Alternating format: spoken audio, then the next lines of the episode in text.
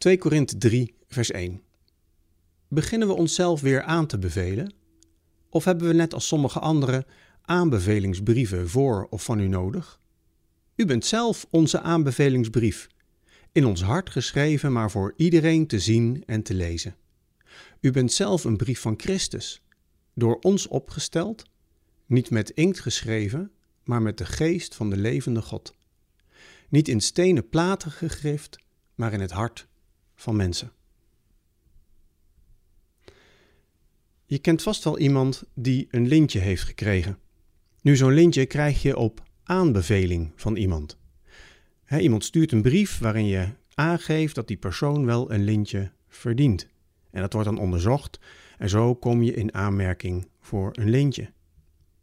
Nu in de tweede Korinthebrief komen we Paulus tegen die voelt dat hij zich ook moet aanbevelen. Hij wordt namelijk niet door iedereen evenveel gewaardeerd. Het begint dan ook in vers 1. Beginnen we onszelf weer aan te bevelen? Of hebben we aanbevelingsbrieven van en voor jullie nodig? Met andere woorden, moet ik van die brieven meenemen voordat jullie me geloven? Of moeten jullie brieven voor mij schrijven, voor anderen, waarin jullie aangeven dat ik best te vertrouwen ben? Paulus zegt nee, jullie hoeven geen brief te schrijven. En ik ook niet. Weet je waarom niet? Jullie zijn mijn brieven. Jullie zelf zijn aanbevelingsbrieven in levende lijven.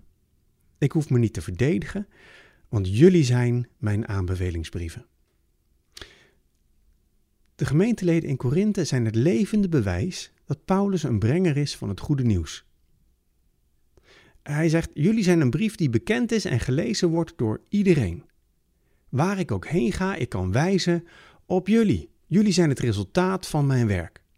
Het is een beetje als je een muziekleraar vraagt: uh, laat eens zien dat je een goede muziekleraar bent. Nou, dan kan hij natuurlijk zijn lesmateriaal laten zien, maar hij zou ook kunnen zeggen: luister maar naar de vaardigheid van mijn leerlingen. Zij laten zien hoe goed ik ben. Paulus gaat nog een stapje verder. Hij zegt: Jullie zijn mijn aanbevelingsbrief, maar jullie zijn ook een brief van de Heer Jezus. In vers 3, een brief van Christus. Door ons opgesteld.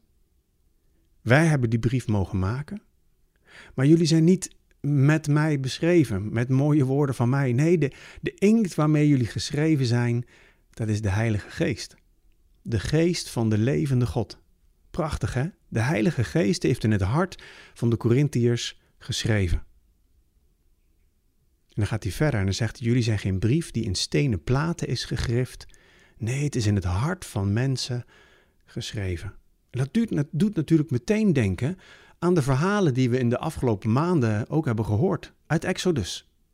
Exodus 31, vers 18, daar staat: Nadat de Heer dit alles op de Sinaï tegen Mozes had gezegd, gaf hij hem de twee platen van het verbond, de stenen platen door Gods vinger beschreven. En Paulus zegt: In jullie harten heeft God ook geschreven, net als in de platen van steen. Is dat indrukwekkend om even op je in te laten werken, toch? God heeft geschreven in je hart, met de vinger van zijn geest.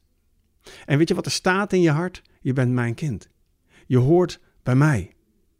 Best bijzonder toch om even op je in te laten werken. Wat God deed met de tien geboden, dat wil Hij met zijn Heilige Geest ook in jouw leven doen. Zijn liefde schrijft Hij in je hart.